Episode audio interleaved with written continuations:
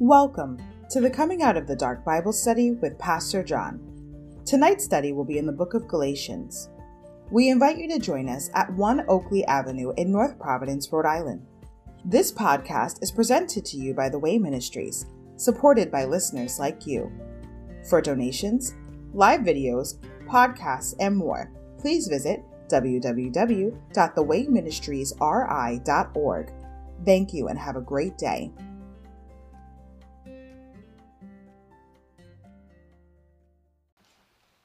Verse 32.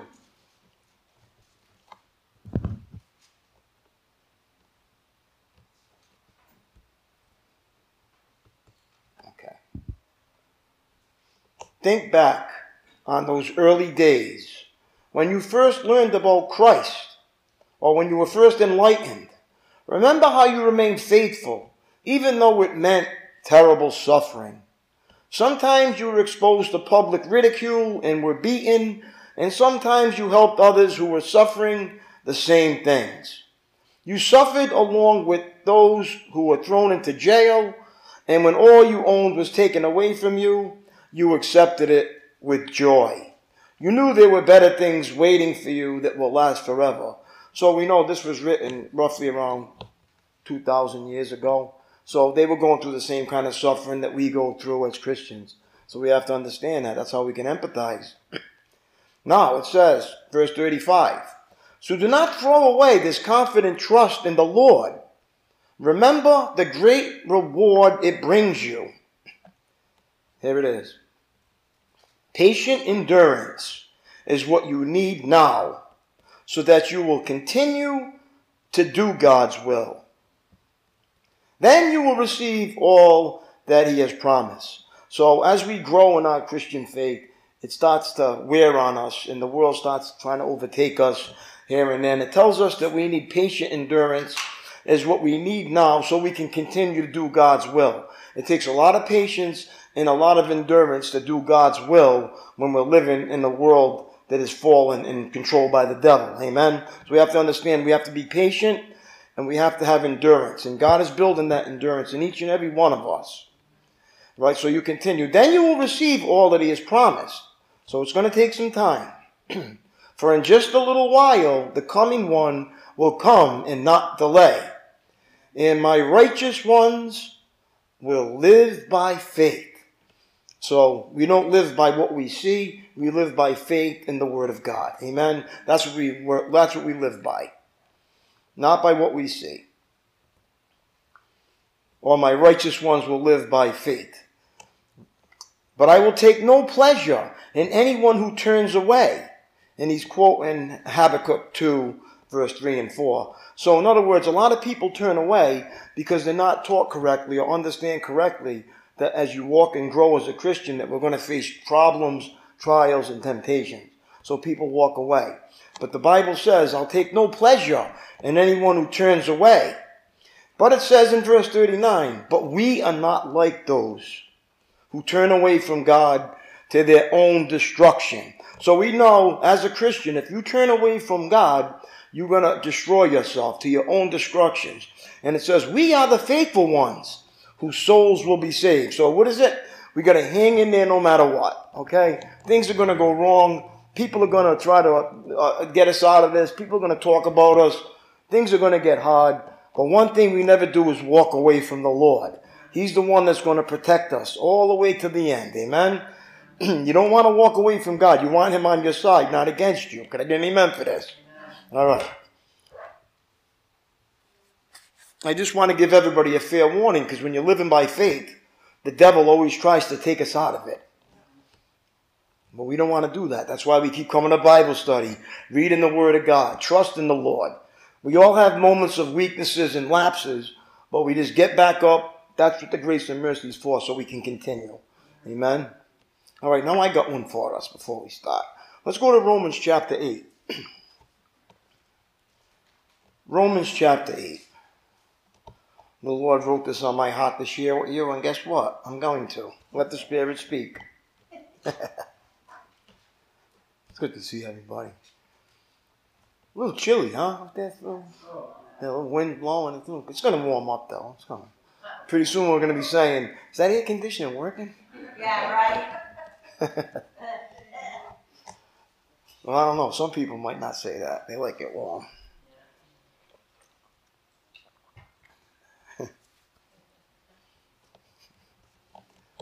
I'm going to make sure it's working, trust me.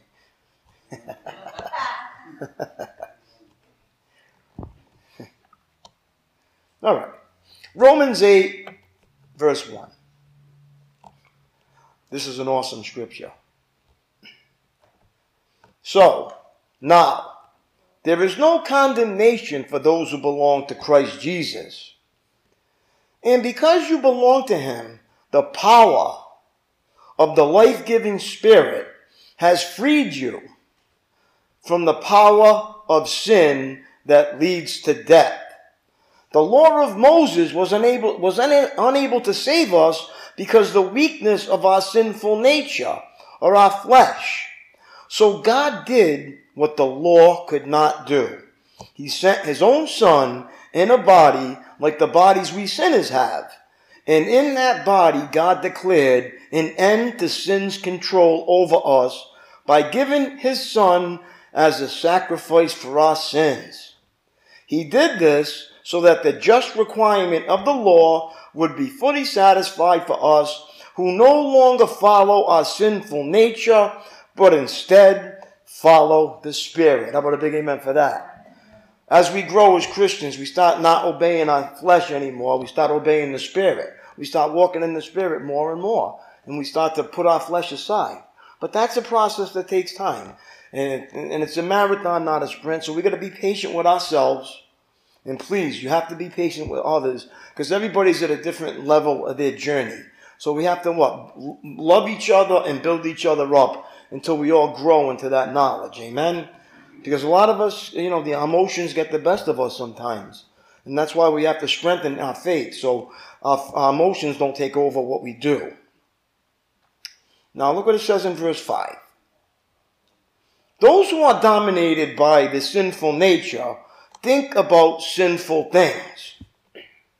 But those who are controlled by the Holy Spirit think about things that please the Spirit. So, a, it comes down to a choice, my brothers and sisters. It says, So, letting your sinful nature control your mind leads to death.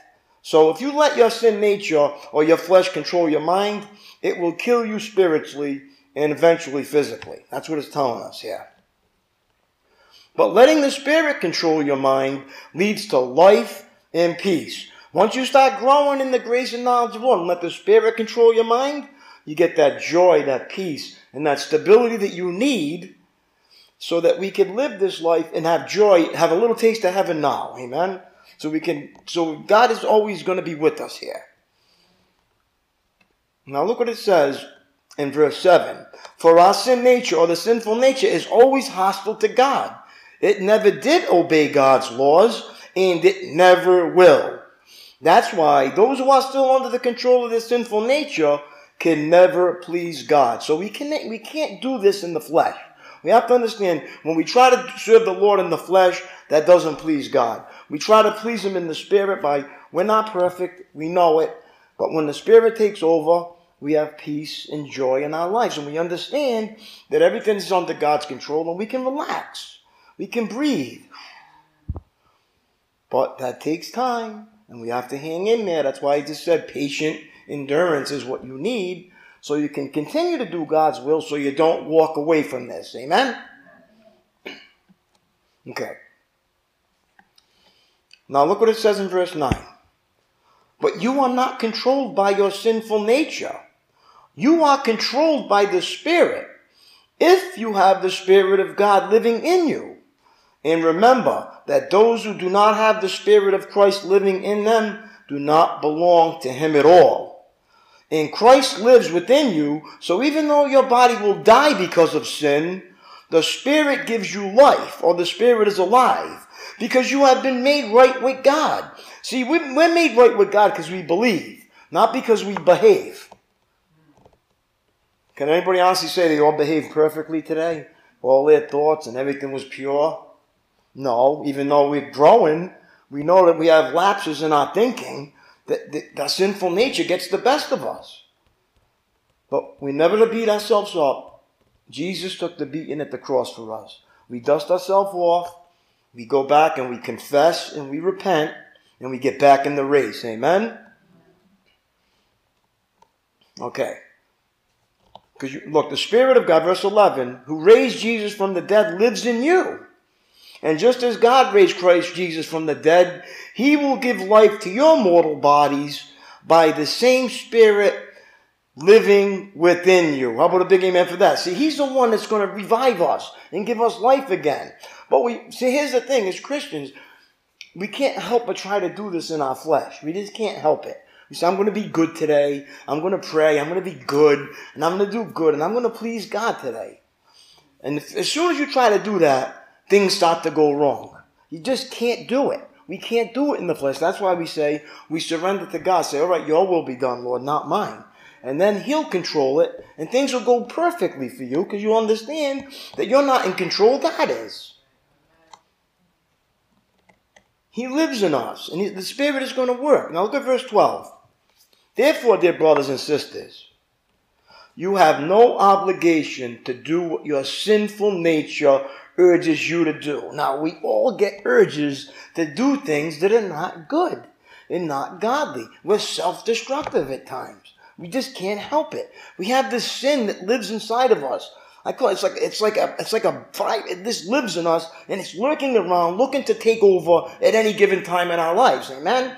That's why we know that these these bodies, earthly bodies, can't inherit the kingdom. This is what stops us from getting that. But our spirit is getting renewed every day. These bodies are dying, and our spirits are getting renewed every day. And one day we're going to get new resurrected, glorious bodies. The Bible says. No more pain, no more suffering, no more sin nature to contend with. Amen. Can't wait for that, right? So, it says in verse 13, if you live by its dictates, you will die. But if through the power of the Spirit you put to death the deeds of your sinful nature, you will live. For all who are led by the Spirit of God are children of God. Amen? We're all children of God, led by the Spirit. You know it as well as I do. The Spirit leads, our flesh goes in a different direction than our spirit does. The Spirit wants us to do good when things are going bad, wants us to pray for our enemies. Our flesh doesn't like that. We get angry and bitter and mean and defenseless, and we start talking about people and gossip and slander, and we get angry, and misery loves company. Amen? But that's a choice you have to make. It says you have to, you don't have, you have a choice. It says you have no obligation to do what your sinful nature urges you to do. Because if now you have a choice, you know, I'm not going to listen to it today. I'm mean, I'm angry, I'm, but I am going to show love because that's what God commands me to do. And then when you can do that, then the Spirit is starting to control you and not your flesh. Now, does that mean that, you, you know, there's something wrong with you? No, you just need to grow up. All of us need to grow up. And church is the place where we learn to grow and change and transform. Amen? All right. Thank for letting me share that. Let's go to Galatians chapter 3. That's where we um ended uh, last week. We are studying the book of Galatians. I can't go back to verse 1, so if you want to go back and study this with us, go back into the website and they're all there. I'll just give us a little summary of the book of Galatians before we get started. But everybody turn to Galatians chapter 3. Galatians is one of the most intense of Paul's letters, and it's important to read it in a way that appreciates this intensity. Also, the letter presents a tightly woven argument in support of a central thesis about the nature of the gospel. This gospel of justification through faith in Jesus Christ is anchored in the cross of Jesus and in the gracious call of God who raised Jesus from the dead, thereby inaugurating a new creation. All of us who believe in Jesus are considered new creations. We're born again. Okay? That lives by the power of God's promise in Jesus Christ. The faithful reader will need to be open to hearing that call, experiencing the gift of freedom that has the power to transform people into those who express such freedom and practical love of the neighbor. Galatians was written because the churches of that region were facing a theological crisis, okay? The essential truth of justification by faith rather than by human works was being denied by the Judaizers. Legalistic Jews who insisted that Christians must keep the Mosaic law. In particular, the Judaizers insisted on circumcision as a requirement for Gentiles who wish to be saved. In other words, convert to Judaism first, and then you're eligible to become a Christian. That's what they were teaching. When Paul learned that this heresy was being taught to the Galatian churches, he composed an epistle to emphasize our liberty in Christ and to counter the perversion of the gospel that the Judaizers promoted. Okay? The fact that we are justified by grace through faith means we have spiritual freedom. Okay? We are not under bondage to the dictates of the Old Testament law. Paul soundly condemns anyone who would denigrate the grace of God and attempt to change the gospel. Okay? And emphasize that righteousness comes through Christ and not by works. Now, does that mean that we're just free to live lawlessly? No, that doesn't mean anything like that. It means that the spirit of love that comes into the believer, we don't need to live by any kind of rules anymore. We live by the law of love. Amen? When you love somebody, you don't do anything wrong to them. When you love somebody, you don't steal from them. When you love somebody, what they're trying to say is you're dead to your old life. A dead person doesn't talk about people. A dead person doesn't steal. A, doesn't, a dead person doesn't steal someone's wife. They're dead. That's what he said. You're dead to the old life and alive to the new life in Christ. Now he's going to build us up in love. Jesus just loves us unconditionally so we can transform by the liberty of love. Amen? Not by law. Law will never transform us. It just shows us how bad we are. We can't follow the law. Amen? just a brief summary. Okay, let's go to Galatians 3.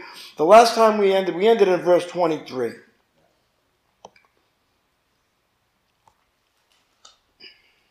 And that's where we're going to start tonight.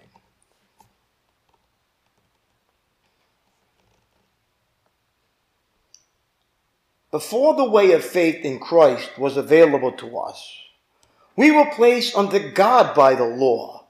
We were kept in protective custody, so to speak, until the way of faith was revealed.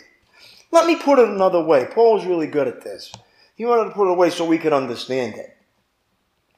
The law was our guardian until Christ came. It protected us until we could be made right with God through faith.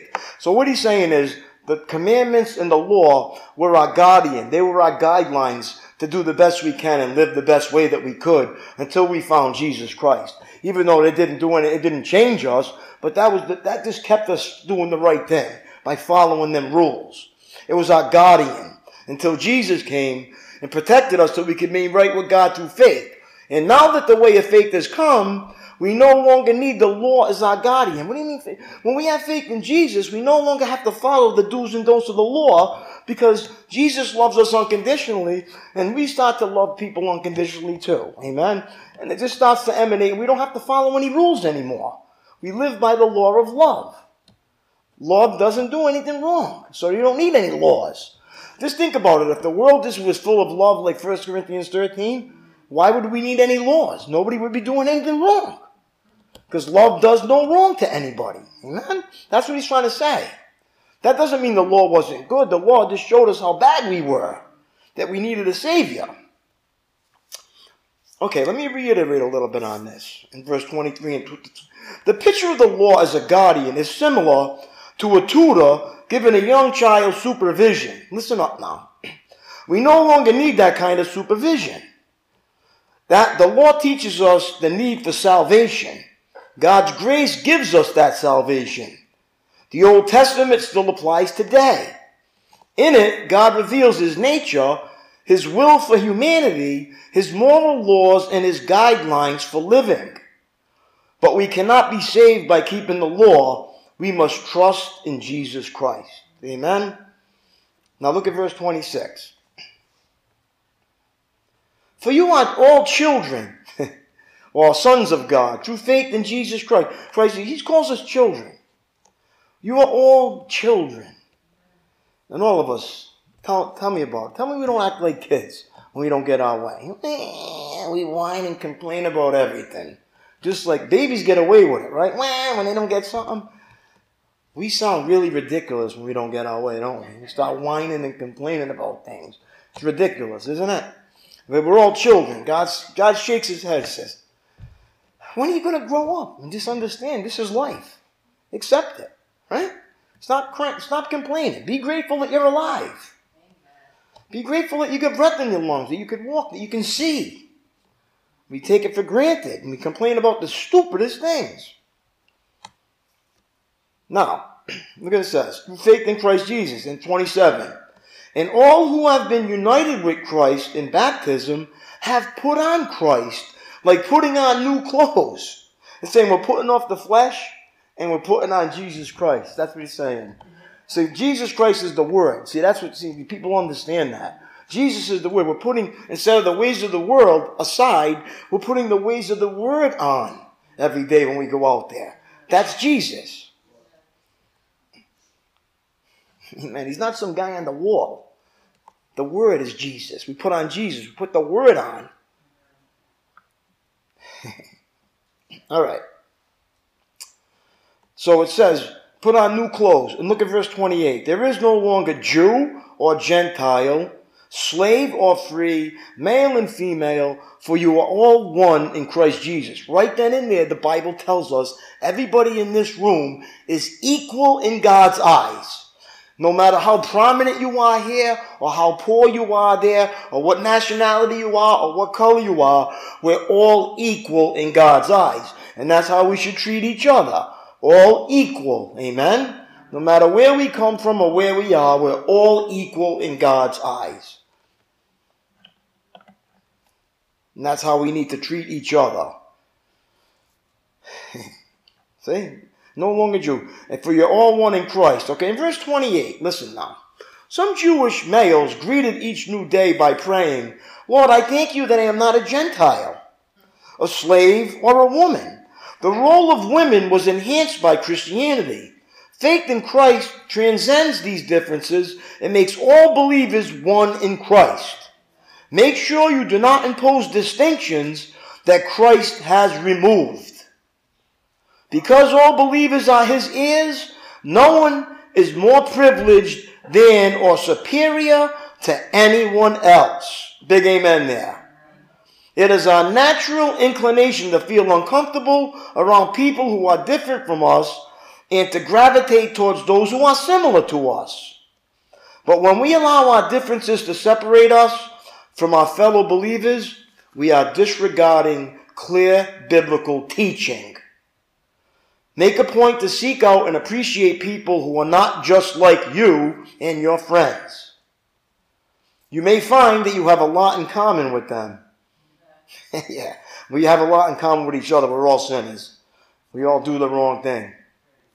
We, keep ourselves. Look, when we all when we all put ourselves against Jesus, all of us are bad. There ain't nothing good in any of us. So that's why we're all equal, and that's why in this church we're all equal.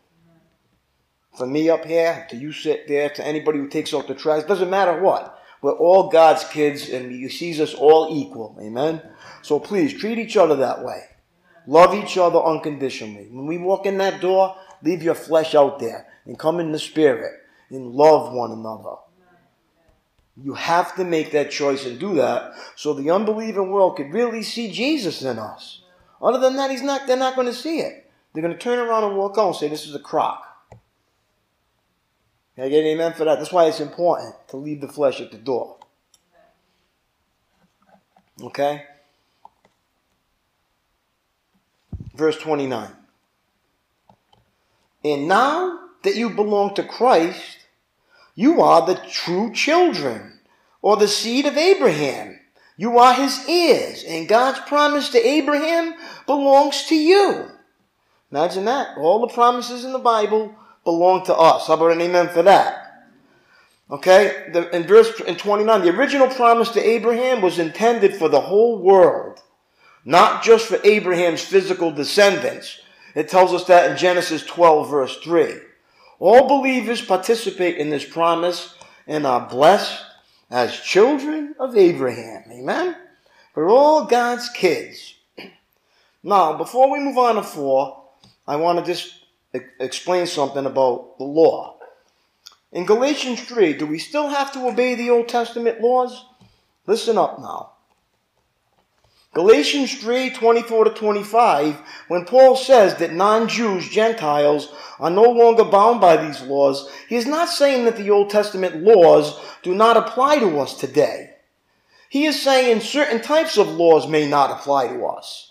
Okay? In the Old Testament, there were three categories of laws ceremonial law, okay? This kind of law relates specifically to Israel's worship. Okay? That tells us in Leviticus 1, 1 to 13. Okay? Its primary purpose was to point forward to Jesus Christ. Therefore, these laws were no longer necessary after Jesus' death and resurrection. While we are no longer bound by ceremonial laws, the principles behind them to worship and love a holy God still apply. The Jewish Christians often accuse the Gentile Christians of violating the ceremonial law. The next one is civil law. This type of law dictated Israel's daily living, like it tells us in Deuteronomy 24, verses 10 and 11. Because modern society and culture are so radically different today, some of these guidelines cannot be followed specifically. But the principles behind the commands should guide our conduct. At times, Paul asked Gentile Christians to follow some of these laws, not because they had to, but in order to promote unity. You see? Paul said, I become all things to all people to get them to Jesus. Amen? If somebody's doing that, you say, oh, it's okay. It's okay. And you follow it with them because you love them until they find their way free of them. And then there's the moral law. This sort of law is the direct command of God. For example, the Ten Commandments. Okay, Exodus 21 to 17. It requires strict obedience. It reveals the nature and will of God, and it still applies to us today.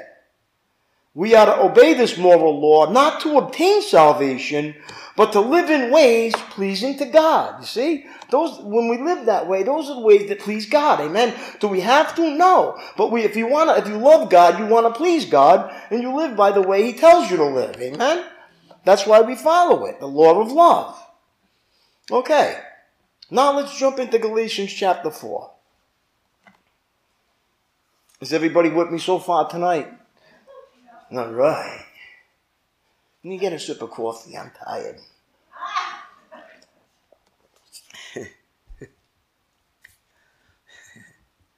All right. All right, here we go. Getting warmed up now. All right, Galatians chapter 4. Is everybody there? Okay, verse 1. Think of it this way. Paul's going to explain again. If a father dies and leaves an inheritance for his young children, those children are not much better off than slaves until they grow up, even though they actually own everything their father had. They have to obey their guardians until they reach whatever age their father set. And that's the way it was with us before Christ came. We were like children. We were slaves to the basic spiritual principles or powers of this world. Okay? But when the right time came, God sent his son, born of a woman, subject to the law. Now let me reiterate on that a little bit. When the right time came, God sent Jesus to earth to die for our sins. Okay? For centuries, the Jews had been wondering when the Messiah would come. But God's timing was perfect. We may sometimes wonder if God will ever respond to our prayers but we must never doubt him or give up hope. We must never doubt him or give up hope. At the right time, he will respond. Are you waiting for God's timing? Trust his judgment and trust that he has your best interests in mind. How about a big amen for that? Don't give up. Never stop praying. Never give up. Now, verse 5. God sent him to buy freedom for us who were slaves to the law so that he could adopt us as his very own children. We're adopted into God's family. We're God's children by the blood of Jesus. Now, in verses 4 and 5, okay, Jesus was born of a woman. He was human. He was born as a Jew. He was subject to God's law and fulfilled it perfectly. Okay? Thus, Jesus was the perfect sacrifice because although he was fully human, he never sinned. His death bought freedom for us who were enslaved to sin so that we could be adopted into God's family. Sin is no longer the barrier. Amen? Because of Jesus, what he did for us. Verse 6. And because we are his children, God has sent the Spirit of his Son into our hearts Okay, we got Jesus' spirit in our hearts. We all know that. You know, there's times when you just you get overwhelmed, you get that warm feeling. You know, Jesus is with you. It's there. It's that you get touched by God. See, but He doesn't do that all the time because He doesn't want us to rely on our feelings. See, He bring He He, he pulls back so we walk by faith. Okay, but sometimes you just sense Him. He's right there with you, and He gives you that reassurance. Just when you're ready to give up, He just shows up again and this keeps us going. Amen? You know what I'm talking about, right? Jesus is right on time, always. okay, so now that you are no longer asleep, listen what it says. And not, God has sent the Spirit into His Son in our hearts, prompting us to call Abba, Father. Right? Abba is an Aramaic term for father. That's just Abba. It's a personal thing. Abba, Father. Look at verse 7. Now you are no longer a slave, but God's own child. What he's saying is you're no longer a slave to your sin nature anymore. You are now a child of the king. Whenever your sin nature tries to control you, all you have to do is say, No, I'm a child of the king. I am not going to obey what my sinful nature urges me to do. Because if I do, it, I still have free will. One thing, listen, my brothers and sisters, just please let hear me out. This give me a fair, let me give you a fair warning. He will never take away your choices to do right or wrong. He simply gives you the power to make the right one. Where we didn't have the power to do that before. But he never takes away our free will. So beware. Always listen and don't move in front of the Spirit. Wait for the Spirit. Don't move without him because you're going to make a lot of mistakes that way. Wait on the Lord. Amen and where his ears. He says, and since you are his child, God has made you his ears. Okay? Look at in verse 4, verses 3 to 7, Paul uses the illustration of slavery to show that before Christ came and died for sins, people were in bondage to the law. Thinking that they could be saved by it, they became enslaved to trying and failing to keep it. But we who were once slaves are now God's very own children who have an intimate relationship with Him. Because of Christ, there is no reason to be afraid of God. You hear me? Because of Jesus, there's no reason to be afraid of God. He loves you. You want God on your side. We can, listen, we can come boldly into His presence knowing that He will welcome us as His family members. No matter how you live or what you think or what you do, we can always come back to God, repent and confess, and He just goes like this. It is done. Now get back in the race, my child. Don't walk away from me. It's only going to get worse for you. Stay with me no matter what. Just hang in there. Now give me amen for this. Don't let the devil take you away from God. Now, but we who were once slaves are now God's children who have an intimate relationship. Because of Christ, there's no reason to be afraid of God. We can come boldly into His presence, knowing that He will welcome us as His family members.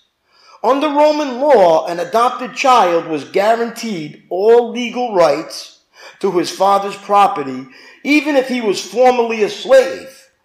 He was not a second class son. He was equal to all other sons, biological or adopted, in his father's family. As adopted children of God, we share with Jesus all rights to God's resources. As God's heirs, we can claim what He has provided for us, our full identity as His children, like it tells us we just read Romans 8, 15 to 17. How about a big amen for that? Now we're going to talk about Paul's concern for the Galatians. Verse 8.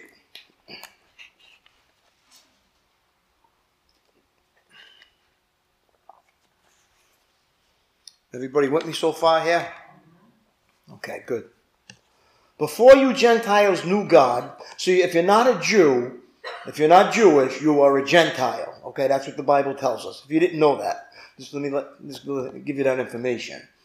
Before you Gentiles knew God, you were slaves. Slaves to so called gods that do not even exist. So now that you know God, or should I say, now that God knows you, why do you want to go back again and become slaves once more to the weak and useless spiritual principles of this world? You are trying to earn favor with God by observing certain days or months or seasons or years. Now, there's religions that practice this stuff. They go like this. Look, you're trying, look what it says. You're trying to earn favor with God by observing certain days or months or seasons or years. I fear for you. Perhaps all my hard work for you was for nothing. My dear brothers and sisters, I plead with you to live as I do in freedom for these things. For I have become like you Gentiles, free from them laws. Now, that's why Jesus couldn't stand religion, because religion put these demands on people that never got them close to God. It put them, brought them further and further away. Matter of fact, when you try to follow them things, you're under God's curse, and you never feel the joy and peace of the Lord. So that's why Jesus hated religion.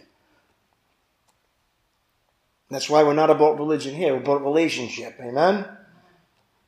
We're not an organization, we're an organism the Spirit. The Spirit runs this ministry. The Spirit of God in the Bible is the owner's manual here. And this is what we live by and teach here. Now it says, Dear brothers and sisters, I plead with you to live in freedom from these things. If I become like you Gentiles, free from them laws. You did not mistreat me when I first preached to you. Surely you remember that I was sick when I first brought you the good news. But even though my condition tempted you to reject me, so now you have to think, man, he must have been really sick. Something must have been physically wrong with him. Because they, you know, tempted you to reject him. Like, oh, stay away from me. He must be contagious, right? You did not despise me or turn me away. No, you took me in and cared for me as though I were an angel from God or even Christ Jesus himself. Now let me talk about that. Paul's illness was a sickness that he was enduring while he visited the Galatian churches. Okay? The world is often callous to people's pain and misery. Paul commended the Galatians for not scorning him. Even though his condition was a trial to them, he didn't explain what was wrong with him. Such caring was what Jesus meant when he called us to serve the homeless, hungry, sick, and in prison as if they were Jesus himself. Matthew 25, 34 to 40. Remember? Do you avoid those in pain or those facing difficulty? Or are you willing to care for them as if they were Jesus Christ Himself? Anybody God puts in front of us is for a reason. And we're never to reject them, but we're always to what? Show love and compassion to everybody, even the people that are suffering. Amen? Look at verse 15. Where is that joyful and grateful spirit you felt then? I'm sure you would have taken out your own eyes and given them to me if it had been possible. So maybe he had a problem with his eye, right? So you give me your own eyes. So I mean, I'm only speculating here. Look what it says in verse 15. And this is where Christians are. Have you lost your joy? How many of us sit in church after being Christians for years and lose their joy? Have you lost your joy? Paul sensed that the Galatians had lost the joy of their salvation because of legalism. Legalism can take away joy because, number one, it makes people feel guilty rather than loved. Two, it produces self hatred rather than humility. Three, it stresses performance over relationship. Four, it points out how far short we fall rather than how far we come because of what Christ did for us. It always points out our flaws instead of how far we've come. If you feel guilty and inadequate, check your focus. Are you living by faith in Christ or are you trying to live up to the demands and expectations of others? Verse 16. Have I now become your enemy because I'm telling you the truth? A lot of times, people walk away from the truth of the Bible. In verse 16, Paul did not gain great popularity when he rebuked the Galatians for turning away from their first faith in Christ. Human nature hasn't changed much. We still get angry when we're scolded.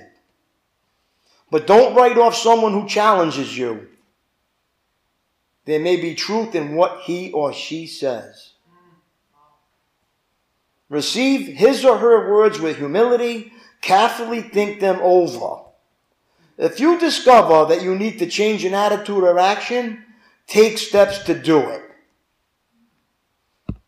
How about an amen for that? Verse 17. Just like God, listen, if God puts somebody in front of you, if somebody says something to you and you get offended by it, you are not living in the truth. The truth of God's word says, look, God sent them people to you to evaluate what's wrong. You can't see what's wrong with you. Other people can. So when somebody comes up to you and shows you something wrong with your character, you should thank them. Because they're bringing something to the light that needs to change in your life. And that's where people go wrong. They get offended. Well, what about you? What about you? How come you, you're no better than me, right? It's not the bounce off. The bounce off happened in Genesis, remember? It was the devil who made me do it. It was the woman you gave me who made me eat the apple. It was that person that talked to me that made me angry. Get it? So when somebody comes up to you and gives you something that you might not like, it's for your own good. You can say ouch because it's true. Most of the time it's true. And we don't want to hear the truth because the truth hurts. Pride. Humility is what lets us accept. Don't worry, I ask my wife, what do you see wrong with me? She tells me. And there's no problem telling me. right? But I ask her for a reason because I can't see what's wrong with me. And neither can you. Sin is very blinding. We can always see what's wrong with other people, but it's hard for us to see what's wrong with us. So when somebody, when I ask us, what's wrong? What do you see coming up in me? It's for my own good so I can turn back and repent of it. So if you really want to change, you listen to what other people have to say. It's important.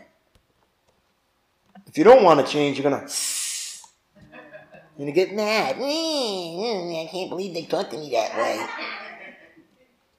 Please, give me a break. Tell me everybody in here talks to everybody that's whole nice, right? Like we don't, like we don't. Yeah, okay, thank you. We'll say, I don't deserve that. No, you deserve judgment. That's what the Bible says. So that's really light compared to what God can do. If somebody's just rebuking you for something stupid you're doing. Okay. Everybody with me so far? Okay, look what it says. Verse 17. Those false teachers are so eager to win your favor, but their intentions are not good. They're trying to shut you off from me so you pay only attention to them. The false teachers, oh, we're going to end here. The false teachers claim to be religious authorities and experts in Judaism and Christianity. Appealing to the believers' desire to do what was right, they drew quite a following. Paul said, however, that they were wrong and that their motives were selfish. False teachers are often respectable and persuasive. That is why all teaching should be checked against the Bible. How about a big amen there? I'll leave you with that tonight, my brothers and sisters.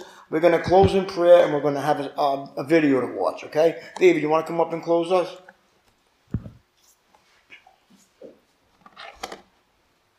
If you can bow our heads for prayer.